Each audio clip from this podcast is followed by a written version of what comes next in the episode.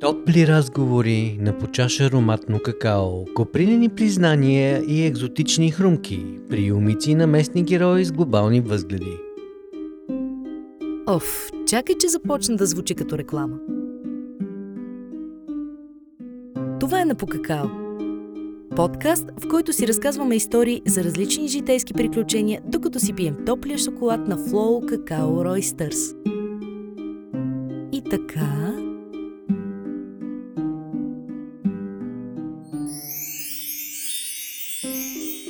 За емоционалното подпомагане на себе си и околните. Какво разкрива трансформиращата игра Лила за нас? Дали може човек да бъде наистина свободен? Разказ на по какао с Стела Христова Сачи. Хаштаг Стела, хаштаг Сундари, хаштаг Харе Кришна, Сачи. Сачи е основният хаштаг. Сачи, хаштаг Кана. Да, Сега разбирам хаштаг Лила. да.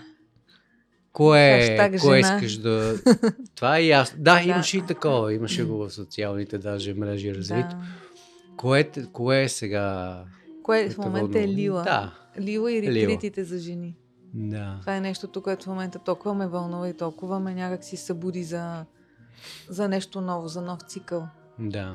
Не, че не съм правила преди ретрити, правила съм. Но те си бяха, е, като че ли обединяваха неща, които са нещо старо. А сега Да. съвсем нова енергия и съвсем нови идеи се появиха за тези ретрити, М. които мен, мен ме развълнуваха силно.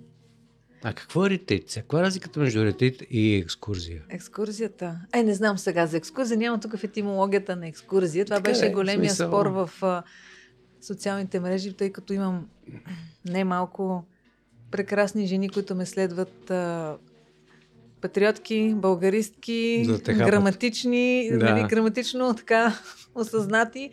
И бяха, какъв е сега този ретрит, бесачи? Нямаме ли българска дума? Аз викам, айде сега конкурс за ретрит, давайте. И почна уединение, съединение, обединение, а, какво ли не... Но не намерих аз лично за мен дума, която да на български да... И това не ми е толкова важно всъщност. И аз и ти сме хора пътешественици хора на света. Мгм. И за мен езика е, е инструмент комуникационен. Не, аз искам да изляза въобще от този дискурс. Въобще не говорим за какъв е, дали има дума за ретрит Да. или не. По-скоро какво е ретрит? Това, което аз... Защото, нали, ако идеш някъде за един уикенд и се разцепиш от бира, кебабчета и боб, И мяташ салфетки, разбира се, поне. може дори да не мяташ, това по-скоро не е ретрит. Не, нали? не е ретрит. Ретрита е време, което ти отделя специално за себе си. Окей. За мен е много важно ретрита да е много ос- осъзнат избор на човека.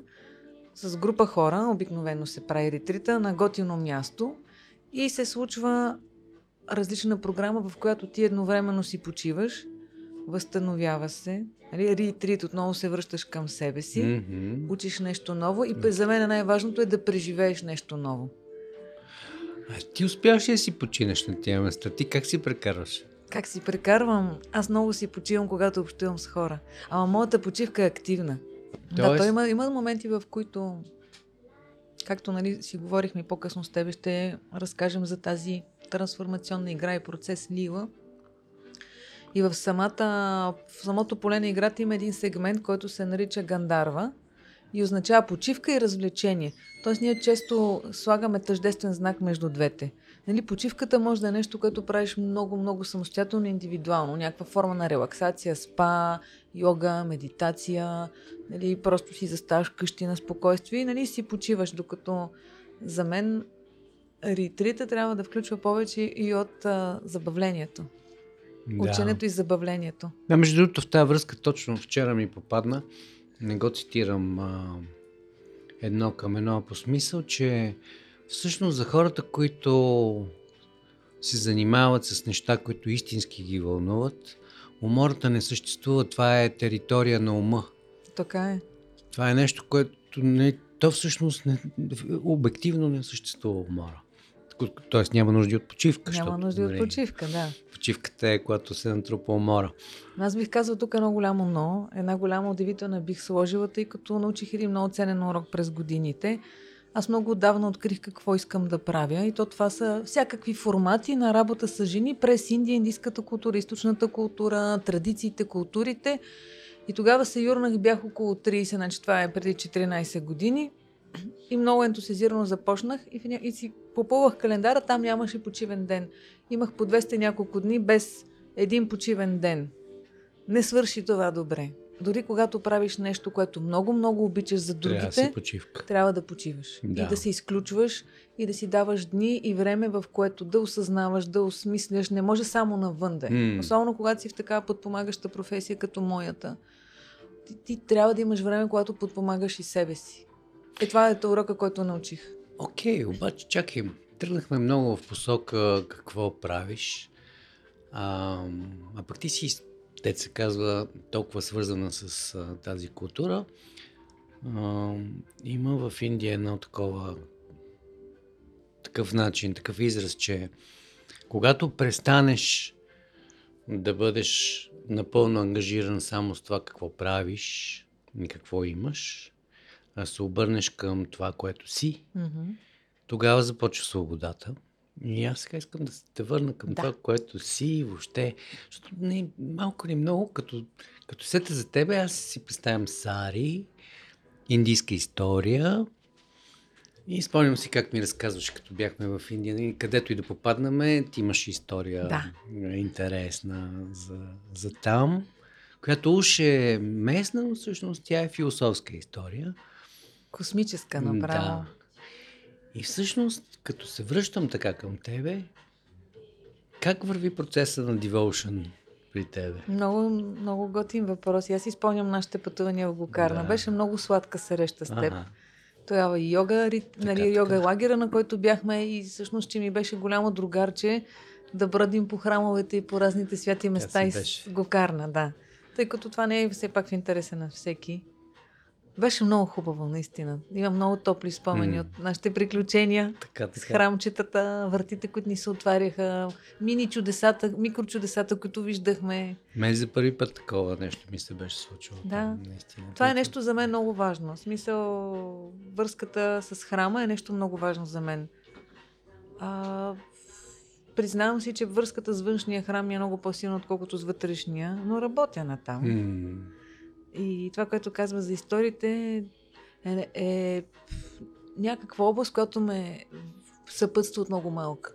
Аз съм си прекарвала от много малко дете дните в библиотеките и грабейки книги, четейки истории, приказки, фантастични, Да. всякакви сказки. И за себе си едно нещо напоследък категорично си казах, аз не искам да живея обикновен живот. Аз искам да живея в приказка и когато пътувам в Индия, аз там живея тази приказка. Ти знаеш колко хахаво е това място и всеки ден ти е различен, имаш абсолютно приказни изненади на всяка крачка. Добре де, бях миналата година, за половин година в Индия. На в един момент усещаш този импулс, че ти не може да не принадлежиш там. Ти отиваш да се заредиш, да вземеш, ма се връщаш. Всеки път си отдъхвам, като се кача, колкото и добре да ми е било, като се кача на самолет, Да. си викам, Като видя зелените полета над, над България, нали, полетата, планините, реките, много ми става мило. Направо имало и моменти, когато съм се разплаквала, когато видя България. И си казах, добре, нима България не е достатъчно приказно място. Напротив, е. Окей, да, хората сме много по-различни от тези на изток, защото на тях това е това, като кажеш, това, което са. Те носят тази приказка Така, в така. себе си. Но си го поставих за лична цел и предизвикателство да създавам и да разкривам и да откривам приказките и тук, или където и да съм. Това значи, че смениш индийската тема. Не я сменям, напротив, разширявам я. И то не дори не бих я нарекла индийска, тази тема, която какво ми носи в Индия. В Индия просто се чувствам по-близо до, до себе си и до това божествено измерение, и до това приказно измерение. Добре, значи, Това е. И тук така ще правим. разказвач. Ти си разказвач, затова няма спор за мене. Обожавам да разказвам истории. Разказвала си как една жена трябва да си облече сарито. На много хиляди жени в България. Така. Разказвала си какво значи каната, че тя Да. не е просто ни ваденки по ръцете. В никакъв случай. Разказвала си за Кришна и отдадеността. Разказвала си, сега разказваш за Лила. За Лила разказвам за Лила. Това е такъв подарък. Какво е това всъщност? Знаеш ли, че всъщност ние много, много не го знаем. Това Да, е... много, Какво много е сега? Това метод игра или Игра е, да. Наричаме го игра. Ама това е играта на Не, не се живота. сърди човече, предполагам. Ти знаеш ли, че не се сърди човечето идва от Индия? Убий ме. И всъщност в Испания го наричат парчис, а в Индия си има друго име, но всъщност това е играта, която е играна в Махабарата.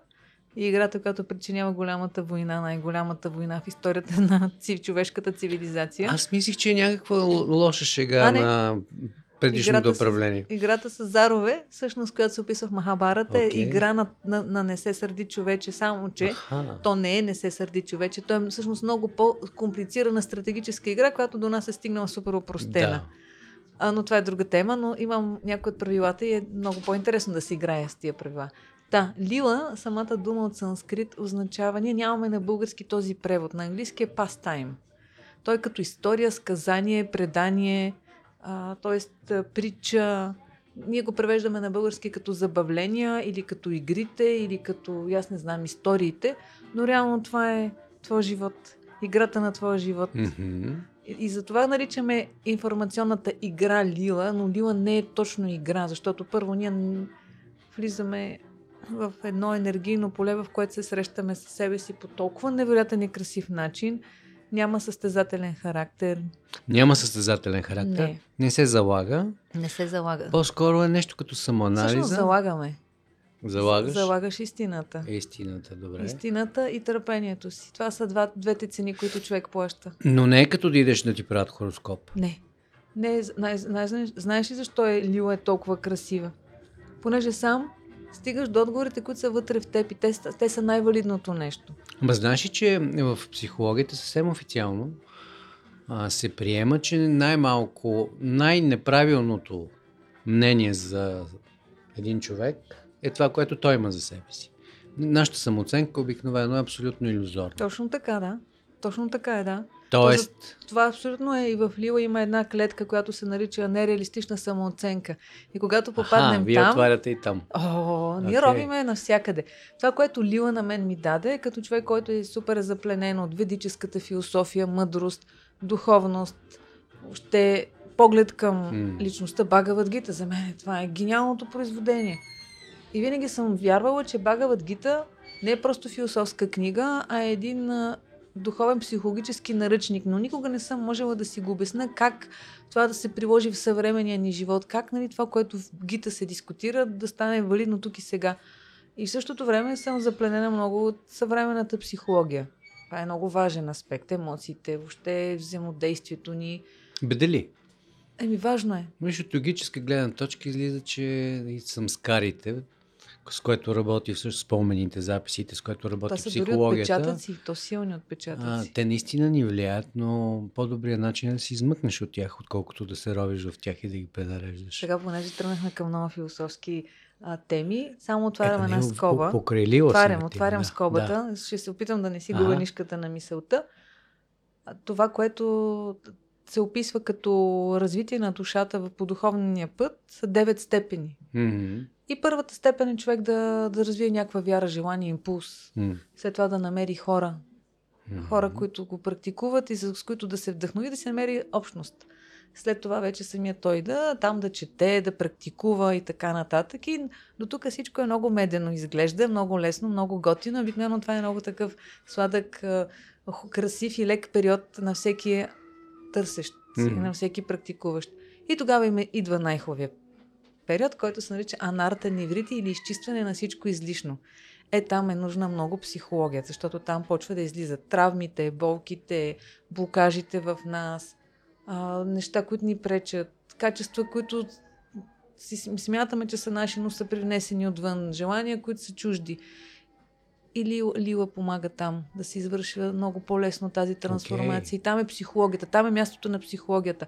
После, разбира се, имаш още фази, където вече психологията не играе роля, но тук играе много силна роля. И е това е което ми кликна в Лила. Багават Гита, психологията, штрак, съединиха ми се в едно и ги видях просто много ясно на едно поле. Идва си човека при тебе, Идва. пиете по едно какао и почвате да играете. Да. И започва да играе, Да. мятат се зарчета, ахо-ихо, в един момент стигаме до травмите, почват да се отварят. То в момента Колко на време отнема е доста в началото. А още от началото започват Да. И, и травми, дори вече тази дума като че ли се изтърка. Единственото езотерично, мистично и мет, метафизично нещо в тази игра е Зара. Всичко останало е наука, знание и много, много, много конкретни концепции, много, кон, много конкретни методи. И къде отиваме с играта? Къде отиваме? Първото нещо, което е важно е човек да е готов да работи върху себе си. Виждам колко е трудно, когато човек не желае. Аз не съм готов да работя върху себе си. Тогава няма да играеш лила. Ама любопитен съм. Тогава ще играеш лила. Окей. Тогава лила ще играе с теб, Окей. което е още по-готино. Още по-готино, добре. И, и първото нещо е задаваш най-актуалния, то- това е ключовото, най-актуалния за момента за теб въпрос, проблем, тема, сфера. Тоест не вчера, не завчера, не по принцип, Тук и не сега. други ден. Тук и сега какво е тук в момента наистина най-много ти а, вълнува сърцето. И тук е ме- метафизичният момент. Когато зададеш въпроса, ако това е твоя въпрос, ти хвърляш 6 и започваш играта. Окей. Ако обаче не хвърлиш 6, а друга цифра, тогава започваме от, до уточнявания, нюансирания на въпроса. И всяка Аха. цифра тя си има много дълбок смисъл. О, И е много да интересно, много защото интересно. хората изведнъж, вау, не очакват, вкарваш ги в дълбочина. Лила се опитва да ни изкара от аналитичните дебри на ума, от ума да ни вкара в сърцето, в истината. Тоест да излезем от виртуалната реалност и да се приземиме в тук и Да. сега момента. И виртуалното, като ни е в главата, Така нали? е. най-вече. То, това е виртуалното. И след като хвърлим, и той много интересен е процесът в момента, който човек наистина зададе въпрос. Аз дори го виждам в очите на човека, как му се отварят очите, как се появява една енергия в него. С една много голяма сърдечност казва, да, всъщност мен това ме вълнува. Да кажем, как да се цена повече и да ме ценят и хората, които са около мен. Не е проблема ми с този или онзи, или трети, или с работата. Как да се науча да поставям себе си в центъра на взаимоотношенията. Как а, да направя връзката между сърцето и ума. Обикновено Но ти не му ги даваш отговорите. Не, не. Той, Той да задава. ги Аз му помагам да... Аз вода. Моята задача е на проводник. Аз само асистирам между играта и него. И когато човек влезе в играта, започва да се движи в 72 полета, 72 квадратчета сегменти на играта, които са 72 а, нива или аспекти на нашето съзнание. Всички те са валидни. Лива ти помага да влезеш в играта си, като в живота си, подобно на някаква духовна енергийна симулация. Не е толкова страшно тогава да работиш върху неща, когато е игра. И просто е играй. Когато Колко време издържат хората? Хората могат да издържат и много, но когато правя индивидуална сесия, не повече от 3 часа. Не повече. за да не се е получи много. автоматичност и Да. за наистина за да влезем в процеси. Има голяма красота в това да останеш на даден сегмент. Той играта показва сама. Мгм. Когато човек не е готов да отработи нещо или крие нещо, и то не защото иска да ме излъже мен или него, то просто е подсъзнателно криеш и играта те връща на една клетка или на една тема отново и отново по няколко пъти. Като усета, че е така, казвам, окей, нека да останем тук до следващата игра след седмица, две, три, проживей го, живей го. тоест, това е един процес. Ти Да, можеш да, да. започнеш серия от игри, която Да. да... Някои хора завършват много бързо, с много конкретен да, въпрос. Да, да, да. Много бързичко си преминат през процес и в рамките на два часа могат да си завършат Ти играта. уморяваш ли се от игрите? Тъй като аз съм все още, още, как да кажа, с началото на своя път като проводник. Има случаи, когато си изморя, има случаи, когато си тръгвам супер окрилена и, и всъщност знаеш ли какъв е ключа? Когато си мислиш, че ти водиш процеса и ти ги правиш нещата, почваш супер много да се изморяваш. Когато наистина си лежиш в ролята на проводник и на посредник, е в една такава много добронамерена неутралност, тогава е много леко и не се изморяваш и мога да вода 10 часа последно водих така една игра. Групова и после една индивидуална и, и беше леко и да. Да. Тоест, когато си мислиш, че ти извършваш процесите и нали, от тебе зависи, голяма грешка, почваш да се натоварваш. Добре, значи сега си разделяш битието между Лила, ретритите И каната. и Тя винаги е каната. моята най-голяма каната. любов. Да. Всъщност най-голямата ми любов са жените. Ти много ме беше шокирала, като каза, че каната всъщност е лечебна. Да. И тя е форма на, на лечение, не е толкова декорация. И също и декорация. Тя е терапевтичен процес. Да. Много красив, той е едновременно енергиен и терапевтичен процес. Аз това, което казах, че моята най-голяма любов са жените. Признавам си, нали, пристрастна съм, защото Чакай сега, и аз то не е само женско. Мен ми беше нарисувала Да, дланите е и беше женската много готино. А ти си Ага. човек доста осъзнат, който развива своята ин енергия. и Ама то чак това е. сега, аз доколкото знам, а, поне от а, йога гледна точка, мъжката и женската енергия нямат нищо общо с пола. Нямат. И ти всъщност трябва, за да си добре а, между ушите, трябва да изравниш мъжката и женската енергия в себе си. Ако си мъж и си доминантна мъжка енергия, ти си в дисбаланс. Доста тежко ти става Независимо, в че си живота. мъж. Да. Да. И обратното. И обратното, да. Т.е. Да, да се погрижиш, както и мъжете и жените, нали, като Да. пол, е важно да обгрижим и двете ин и ян енергията. Да. Тоест това е готино, нали, как в будизма и въобще не само в дао, с- ин и ян, не е мъжка, женска, е малко по-различен контекст. Тоест така човек не се чувства полово ограничен. Шиви шакти, нали? Да, Там- Шива и Шакти, Там не, не можем да говорим за полове. Пуруша и Пракрити, нали, Точно, т.е. да, да. мъжкото и женското Да. Е много важно да се погрижим за тази сфера. Там е емоционалния ни свят, там са изкуствата, целият ни творчески потенциал е там в женската енергия. Там е способността ни по автентичен начин да се свързваме с себе си и с другите. Там е областта, в която ние се отпускаме в живота и се доверяваме на живота. Защото в мъжката енергия повече има борба навън, конкуренция, доказване, което е супер импулс за развитие. На Покакао историите на нашите гости и техните приключения. Продължаваме.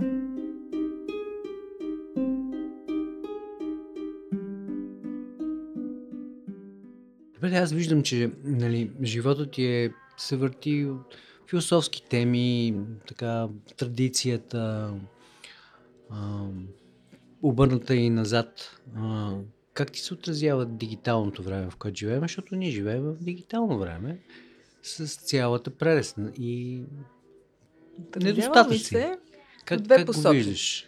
в две посоки. Обожавам го. Обожавам. Наистина. И другото е разрушаваме. И Как те разрушава? Как ме разрушава? Безцелно, безмислено скролване, губене на време, напълване на главата ми с излишна информация, с излишни образи, с излиш, излишен звук. Ще дам пример. Аз по време на време така малко включвам връзката с кораба майка и така се опитвам да си задавам въпроси, да си получавам отговори. И в една просъница една сутрин си казах, окей, нали, то нали знаеш, сънуваш ли, буден ли си, си казах, добре, в края на живота се казва, че каквото състояние на ума имаш, такава дестинация постигаш. Тоест, това ти е следващото прераждане. Мгм. И нали се казва, че живота ти минава като на кино. Мгм. И аз запитах, наистина е такова параматма, Бога в сърцето, попитах какво ще видя с края на живота си. И се изплаших какво видях. Видях един екран, една лента на скролване видях. Видях, че аз дори не виждам моят живот. Аз виждам един дигитален живот, който се скролва Ема пред това е мен. форма, не е съдържание. Съдържанието си остава същото. Просто Но все пак си казах, аз моят живот ли живея или се взирам твърде много в мигове къщата живот на другите. Това много така ме попари да си осъзная мгм. една хигиена да си сложа на, на, на дигиталното присъствие и на, на дигиталното прекарване. Мислиш, че дори. губиш време по този начин, така ли? Когато скровам безценно и просто зяпам, да, мисля, че Защото категорично от друга страна пък и тези неща, за които ми разказваш, вероятно основно ги Аз това ти казвам, че я обожавам. през Да. дигиталното. Аз съм във възторг Да. от дигиталното време. Нали? Това е едната страна. Тъмната страна на, нали, на луната е всъщност когато съм пасивен консуматор и просто седа включена, нали, като в матрицата. А другото е когато всъщност активно ти нещо допринасяш. И нещо, което напоследък Пенко, общувайки си с много яки хора през Лила, виждам, че много духовни хора, интересни хора, хора, които могат да помагат, хора, които могат да вдъхновяват, имат огромен блокаж да имат дигитално присъствие. И аз на всички казвам, включително и на теб, и на мен, и на всички казвам, докато ние много се притесняваме и много скромничим и не се, нали, за да не би случайно са, да не сме твърде дигитални, едни други гласове говорят на хората, едни други образи се прожектират на хората и най-вече модерират съзнанието им. Затова активно призовавам хора, които имат какво да кажат, да го казват.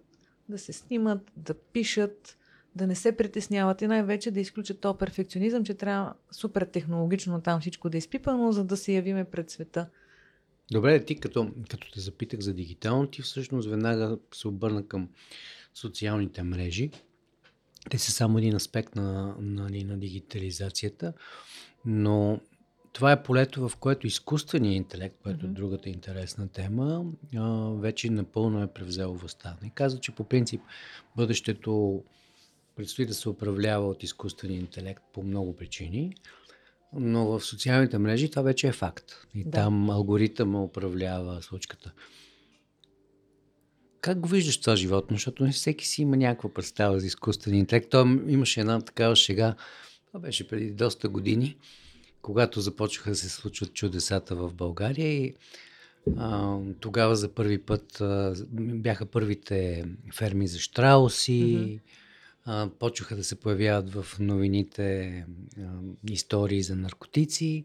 Имаше такава шега за една баба в едно село, която била в ужас, защото в единия край на селото имало штрауси, а в другия край на селото гледали наркотаци. Наркотаци ми харесва, взимам го. Какъв е твой образ на изкуствения интелект наркотак? Как наркотак. го виждаш? Какъв е той? Не се познавам още с него твърде добре и... Плаши ли те? Не. Не. Не, изобщо не ме плаши. Защото ти самия ето изтока, говорим си за изтока, за мъдростта на изтока. Това, което Шрила Правопад казва, че всичко материално, то е просто инструмент и е напълно неутрално мотива, с който го ползваш и целта го определя. Инструменти. Инструмент. Нямам никакъв проблем с материалните инструменти. Въпросът е в чии ръце попадат и за какво се ползват. Дигитални да. ли са, аналогови ли са. Нали, с ножа можеш да нарежеш хляб, можеш и да убиеш човек. Нали? То това е. Така е, да. И, тоест, а, аз избягвам малко това, защото енергията, дали била тя груба материална или финна материална, това е енергия. И както добре знаем, цялата енергия има енергоисточник. Тоест, mm. като хора, поне аз, като човек, който вярва в божественото начало, съм абсолютно сигурна, че всичко си има причина, смисъл и нищо не се случва, една тревичка не мърда без разрешението на висшите сили. В този смисъл предпочитам да се доверя и да наблюдавам. И, т.е. и да участваш, избираме. както виждаме. И да участвам. Т.е. ние може да изберем за какво да го ползваме. Да. Е, разнадявам се да не се разиграят сцените от Терминатор. Макар, че ще е много вдъхновяващо Ми... за любителите на екшена. То но... виж, виж, че нещата не се случват навсякъде едновременно. В момента има точки по света, където те буквално се случват. Нали? Войни се водят горе-долу, то си е като сцените от Терминатор. От друга страна, Пенко, не е ли изкуственият интелект, защо, ако погледнем философски, защо се появява? Аз масово се срещам с хора, които отказват да мислят и да разсъждават самостоятелно. той не знам колко мисли, но върши много чудесна точно, работа. Точно, Живота да. ни е по-лесен. Живота, да. А хората виждам, че искат бързи решения, лесни хапче за живота си. М- така де. Да, всъщност това беше един от въпросите, който задавам. Как го виждаш? Интелектуален ли е според тебе изкуственият интелект? Има ли потенциал той, освен един алгоритъм, който чудесно управлява информацията, да се превърне в истински създател на съдържание. Казват, че би пишел добре есета. Но нека не забравяме. Но това е Има форма. една прекрасна книга, mm-hmm. която се казва Животът произлиза от живот. Тоест духа произлиза от дух. Изкуственият интелект няма как да прояви душа. Абе, знаеш ли? А, говорих си с един човек, който работи в централата на Google. Mm-hmm. И всъщност неговата Неговата работа е завежда департамента, който се занимава с прогнозиране на изкуствения интелект за следващите 50 години. Те само това правят, нищо друго не правят. Да. И на два пъти вече пускат два бота да си говорят. А, след няколко дена ботовете сменят езика, на който си говорят и те престават да могат да ги разбират, поради което изключват и разговора. И на няколко пъти, като правят, те правят много просто, пространни интервюта с въпросните алгоритми, да го нарека ботове. И на въпроса ти имаш ли душа? Той каза да. Аз имам емоции и имам душа. Той така се чувства. Има право на това. Така че не знаем дали в един момент а, душата няма да се появява и в електронно тяло. Знае ли човек? Знае ли човек, би било Да. доста изумително. Но това, което прави душата душа е свободната воля и способността да автентично да изпитва любов. Способността автентично да изпитва любов. Ще на много пак в, в твоето поле. Нали, какво е любовта? Защото... Много дискутирана тема. Тя Да. много излиза на полето на Лила, любовта като тема. Във всичките измерения. Защото някак в а, културата, която сме израснали, любовта е нещо, като правиш. Ти Да. изпитваш, ти а, за действие. Изразяваш я. А май отговорът е, че любовта е нещо, което ти си. И това ни е казано и в писанието, дори и в Да. тукшната култура. Ни Бог е любов. Нали, душата Бог не също. прави любов, Да. а Бог е любов. Много Тоест, хубав този Бог. в този смисъл, нали, може би И това е много Тук хубав образ на Бога. Не е някакъв да. страшен на- наказващ орган, нали, който през цялото време ни сипе мълни на главата. Бог Да. е любов. Т.е. там, където има любов, там има Бог. Би то пък и страшен е въпрос на как ще го възприемеш. Нали, страховития образ на Шива, разрушителя, който аз винаги съм възприемал, нали, като края на света, апокалипсис, всичко останало, се оказа, че всъщност смисъла по-скоро е разрушителя на иллюзията в тебе. Той не разрушава, той не разрушава божественото творение, Не. а твоите измишлетини, което е Така, чудесно. защото в един момент, като в една компютърна игра, да. като вече съвсем се оплетеш и омажеш, просто имаш нали, гейм овър и, почваш от начало. Добре, де. щом си така спокойна към а, изкуствения интелект и въобще всичките роботизирани форми, а, да Виж, няма как, към... няма как да не съм. Като дете израснало с Изък Изимов, няма как да не Така, съм. така. Ма моля ти се, аз много се Възторжена. вълнувам. Да. Добре, да преместиме към, към тялото, защото тялото, Да. нали, може да не сме това тяло, но пък това тяло е много важен инструмент. Здрав дух в здраво тяло. Каква е твоята стратегия? За много хора тяло го ли? неглижират. За моето тяло или акъл, да, който давам на твоето тяло, другите? По принцип, как, Защото за другите давам много добър акъл. как се държиш себе си? За всякак. Понякога много добре се грижа за мен, а понякога изобщо не се грижа добре за мен. И то резултат е... Закусваш ли? Не, Не. не. Обядваш обаче все пак. Понякога. Ще избереш ли обяд за днес? Какво да обядваме Какво днес? да обядваме днес? Обичам азиатска храна. Искаш азиатска храна? Какво би Да, бих яла... избрала А, днес? харесва ми много индонезийската кухня, балийската, която е много лека. Нямам представа какво е това. Много лека храна, която това, което може би това беше най-вкусната храна, която съм яла, когато бях на Бали. Защото буквално от мястото, където бях един ретрит център, имаха градина такава с органик продукти, дърпаха корени, късаха листа, беряха плодове и на момента всичко това се приготвяше. Имаше ли подправки? Имат ли масали? Леко, много леко. Заради мен готвяха с подправки, защото знаеха, че обичам индийска кухня. Така. Да, и правиха масали за мен Добре, специално. тук в София сме. София сме. Какво ще избереш за обяд?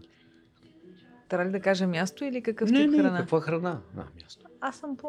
обичам суши, нали, Суши. веган, вегетарианско суши, салати, богати салати. Ма Ако сега не е ли много студено за Не така? знам, обичам салати. Може би, когато е зимата, ги харесвам Окей. с повече сосове, които да сгряват. Горчичени, сусамови, Значи т.е. днес с. Саши ще ядеме суши, салата и люто. Добре, че пихме какао. Нали? Добре, че пихме какао. Какво друго обичам? Карита. Обичам. Кари. Всякаква форма на кари. Аз си донесох се от Индия, от градината на скубах съвсем свежи листенца, държа ги в фризера и са като все едно току-що съм ги Да. откъснал. Много добре се получава. Добре, а, къде мога да те срещна случайно? Случайно къде думи, можеш да ме срещнеш? Физическото място, което? У се нас повтаря можеш да ме. Това. срещнеш. Да, аз много обичам да си стоя да си правя неща вкъщи и хората, с които играем, също ги кана вкъщи. А из града? А из града, из центъра. Из центъра. Да. Доста си Факт е, че Там сме се срещали винаги в центъра Да. по случайно. начин. Особено по тази улица, е, по Шишман. Ай, спомням на Шишман, като тебе се много се. Аз нещо не бях спал, нещо такова. да, Ти се притесни, че, Да, че не мога да хода почти. Аз Да, наистина се видяхте. бях отнесъл. да, да. Центъра, да, обичам центъра. Стандартен въпрос ми е работа от вкъщи, защо къде сме по-ефективни, ама то ти си каза, ти Аз си си от вкъщи, ти не си го харесваш. извън вкъщи. По-скоро Да. работя си в къщи и работя на места, където се чувствам у дома. Така бих отговорила.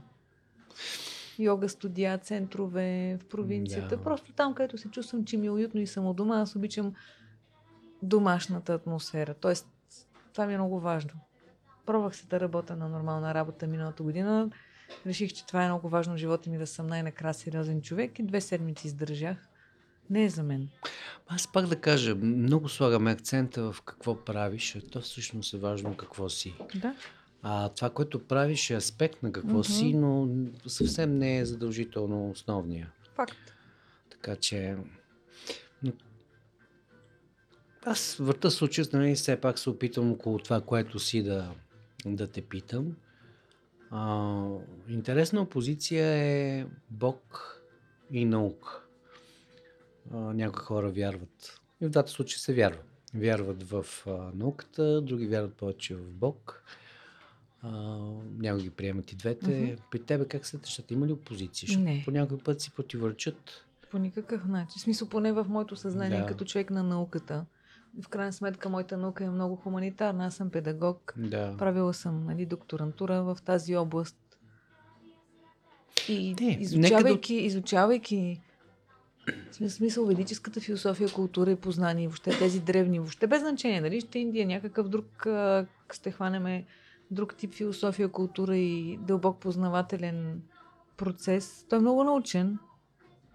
И реално проблема не е да правиме противопоставяне между Бог и наука, а проблема е в малкото знание. То е много по-опасно от, липсата, от липсата на знание. Съгласен съм изцяло Малкото знание. То, то прави проблемите, защото както един човек, който много малко има познание в някаква по духовна, езотерична, такава, как да кажем, не толкова материална област, такъв човек може много каши да създаде. Така, така. А, за не- недоучилия учител това е ясно, но не, нека да... Аз го задавах по-метафорично. Нека да го преформулирам въпроса. Айде, преформулирай го. В нашата култура сме, понеже сме постигнали много неща благодарение на интелектуалните усилия, с- Така. на лайфстайла, който водим. Въобще хората живеят много добре благодарение на ам, изобретенията, да го кажем, което е наука, малко или много. Но същевременно книжките, които и нали, учителите, които имаме, казват, че всъщност истинското знание то не е интелектуално, то Така. върви по други канали. По-скоро тази опозиция. а, Живеем във време, в което успехите на обществото са издигнати много високо и по Да. тази причина и интелектуалното върви като водещо познание. Но то не винаги е вярно. Да, той е Там как се справяш с тази опозиция? Интелектуализацията и, и интелигентността са две корено различни неща. Именно, именно. И те са в опозиция понякога. Не За знам, съжаление. аз съм си изградила един начин, на който гледам на света като на процеси на явления. Не се емоционално въвличам. Защото логиката не работи винаги. Да. Тя, тя има много ограничен а, периметр, понеже цялата логика стъпва на експертизата на сетивата. Така. А ако ти нямаш дума за нещо, ти не можеш да го знаеш логично. Така. А за да имаш дума, трябва едно от петте сетива да, да може да го материализира. Иначе нещата отвъд физиката се наричат метафизика. И сега от тази гледна точка, а, аз тъй като много се опирам на, на ведическия процес на познание, ти който имаш... е метафизичен. И, то, и всъщност си много научен. Така. И опирайки се на него, Бог е най-големия учен. Всъщност Да, всички научни окей. закони, които в момента ние откриваме, преоткриваме, те са от него оставени. То Така няма дисонанс. Той не е да. някакъв магиосник с брада, който там просто с една пръчица нещо сътворява. Напротив, Красивите бърди сега са за рапърите. Да. Със съвършенно съвършени закони оставя, с които това творение да, да се случва и да се развива и да се интегрира и да се обновява. И самата, самия процес ведически, той е- се е базира на три стъпки. Едното е претякша, чрез сетивата, чрез опита, Така. емпиричното, емпиричния път на познанието. Другото е аномана, чрез логиката. Така. И шабда е откровенията. И всъщност нещо, което по-скоро бих казала липсва на дали на западният начин на мислене или на това, което ти казваш, научния подход, е те изключват последното, Да. откровенията. Точно така. Но всъщност останалите две също са валидни. Понеже те не са логични. Са... Те винаги са Да. нелогични. Но там е вече говорим за ни по, по-други аспекти на познанието, които там няма, няма нито логиката, нито непосредствения опит. Там има нужда човек от откровение. Добре. А, виж сега как ще завърта нещата. Ай, върти, върти сучи. А, ако стъпим на логиката, така. много често излиза, че живота няма смисъл. Защото той започва и приключва. И каквото се случило в а, рамките на тези две събития, случило. И До Така. тук. С теб живота има ли смисъл? Живота е едно огромно приключение. И има огромен Няма смисъл. спор. Понеже ти въртиш сучиш, ама аз ще извърта. Защото виждаш, примерно, Тели Брачет или кой беше там в галактическия стопаджи е стигнал до, до извода, че е 42. С ця, цялата ирония на смисъл Да. на живота е 42. За тебе как са нещата?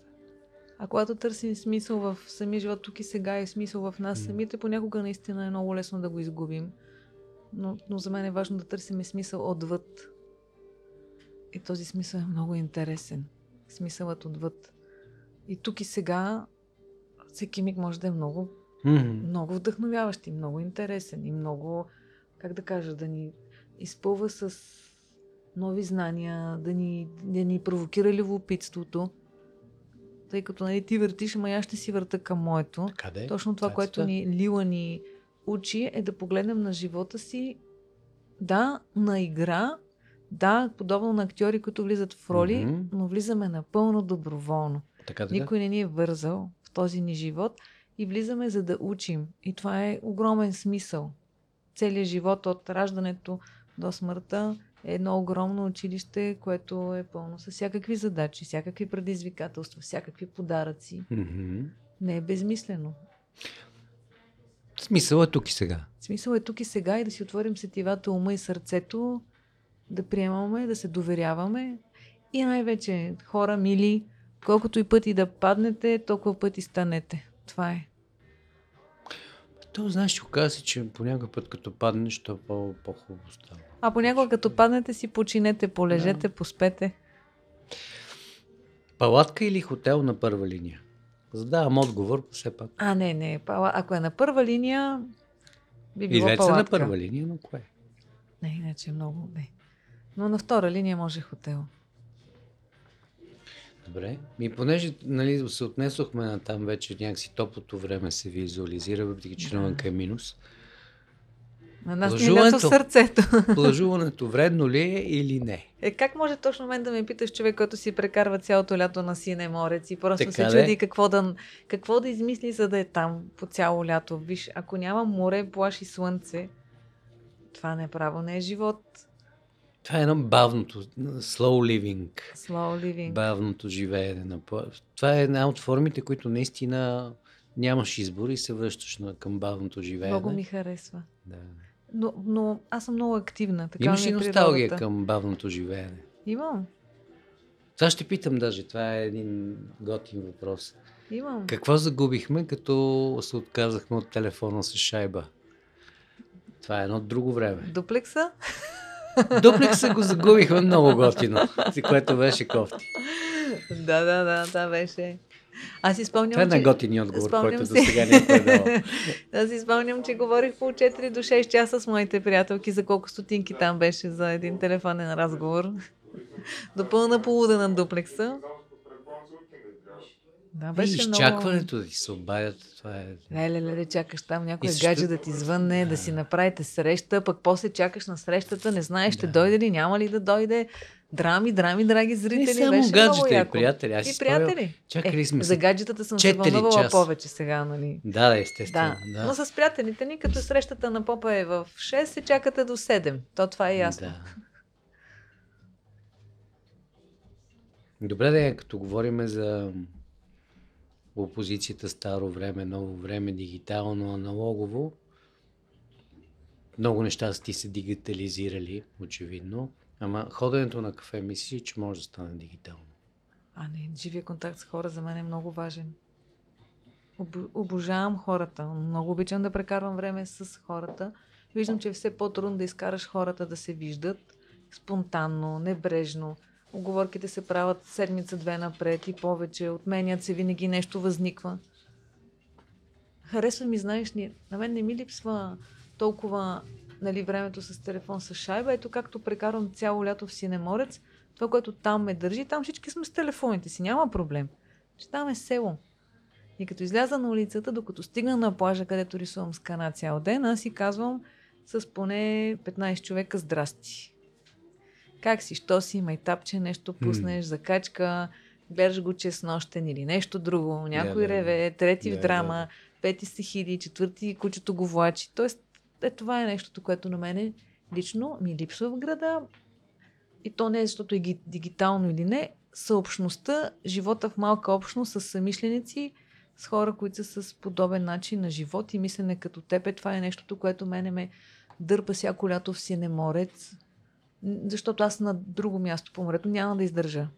Там мога да издържа пет дена на някакво друго място. Просто да съм на курорт, не. Това е, че съм на едно село с много готини хора. А имат и манов мед. Имат Аз открих и миналото смокини, лято пък... и а, райски ябълки имат, м, и кино безплатно правят в а, а, от читалищата организират всеки уикенд, петък, събота, неделя с много яки филми. Ревах на филма за нова генерация. Направо ме върнаха нали, в 90-те. Аз си открих пък една поляна близо до Синеморец, която става за такова диво палаткуване. Да си я купим. Но не съм, не съм слизал до Синеморец. Явно тази година ще, ще се подведа по твоите раз, разкази, ще го проверя. О, да, много е хубаво там. Толкова съм благодарна на хората, които се грижат за това място. Добре. Няма те питам какво те вдъхновява, защото ти, то е ясно какво те вдъхновява, какво ли не те вдъхновява. Хората ме вдъхновяват. Бог ме вдъхновява. Приказките ме вдъхновяват. То се вижда вдъхновено. И плажа, очевидно. Да, о, морето, природата като цяло ме много вдъхновява. Някога залавяла ли си се да, да разсъждаваш или да чувстваш по въпроса за успеха, въобще да се чувстваш Много пъти. успешна? Какво, Ох, кое те кара да се чувстваш о, успешна? много пъти. Много или пъти. неуспешна? И мисля, че това е един от нещата, които ми причиниха голям крах преди години. Нали, аз така го приех като тотален провал, след като бях във възхода на нещата, които правих и проектите си, свързани с индийската култура, изтока и дърбара. И в един момент просто нещо в мене се щупи. Или то почна да се чупи много бавно, в продължение на някакви години. Тотално загубих. Първо станах много равна, всичко се изравни. И после в един момент настъпи момента, в който аз се сринах. Изгубих тотално смисъл за живота си. Така бяхме сигурно 5 години в тази дупка. Но както каза хора, падайте и ставайте. Големи битки из, из, изводих последните години. Точно защото в един момент престанах да чувствам радост за нещата, които правя заради самите тях, както в началото това ме мотивираше, а започнах да ги меря през призмата на успеха. Аз успешна ли съм? Изкарвам ли достатъчно пари? Аз достатъчно добър инфлуенсър ли съм? Достатъчно известна ли съм? И това почна много да ме смачква. Това е един капан. Това е един капан. Въпросът успешен ли съм е капан. Успеха, той идва сам. Да. Или не идва, няма никакво значение. Процесът, пътя е важен. И както се оказва, установих, че аз тогава получих не страх от неуспех, а страх от успех, защото видях, че нещата, които правя, стават много големи и аз не, не мога да ги обема с моя малък ум, на къде ще се развиват и как да се развиват. И просто се свих. Е така, върнах се обратно в себе си и сега след тия процеси, особено почвайки да играя, да изучавам лила, там има много такива клетки, които те поощрят. Бъди смел, просто първи крачки и, и каквото и да е, нали, смисъл, действай. И сега не ме е страх от успеха. И всъщност успеха приемам, че е едно разширение. Толкова. Добре, де. А, това малко или много ни опира до тревожността и създаването на такива. Каква е твоята стратегия? Как се справиш? Не се справям. Просто свикнах. Това ти е подхода. Нямаш знаеш си ли- ритуал или... Виж, аз на терапии хода. А, е, много неща правя. Йога правя. Гледам да. Да. съм сред природа. Разговарям с приятелите си. Изучавам, слушам лекции, семинари. Тоест много неща правя. М, Но много години с тази тревожност в мене водих битка като на война бях. м. Буквално. Спаринг партньор имах. Сега просто, като се появи, а, просто си живеем и си другаруваме и а, слушам какво иска да ми каже. Научих се да си слушам нега, така наречените негативни емоции, да им дам пространство и да ги покана на разговори, да ги обгрижвам и да, да ги чувам какво искат да ми кажат. Да се сприятеля с тях. Защото това е както си, преди малко си говорихме, нали, това е инструмента, ножа. Ума е един нож. С него можеш да си нарежеш, за да продължиш да, Да. живееш. С него можеш и да се порежеш и да престанеш да живееш. Нали, въпрос на, на използване. И по-скоро, по-скоро в тази посока нали, исках да те попитам какви са ти инструментите, с които си поддържаш основния екзистенциален инструмент. Ума. Мантра, Мантра, йога, природа, йога, природа. разговора с терапевт, адекватен такъв, mm. е много важно. Разговори с приятели, мъдри хора, готини хора, отворени хора, хора, които те обичат. Много важно. Рисуването. Рисуването. Рисуването. Добре. И ученето.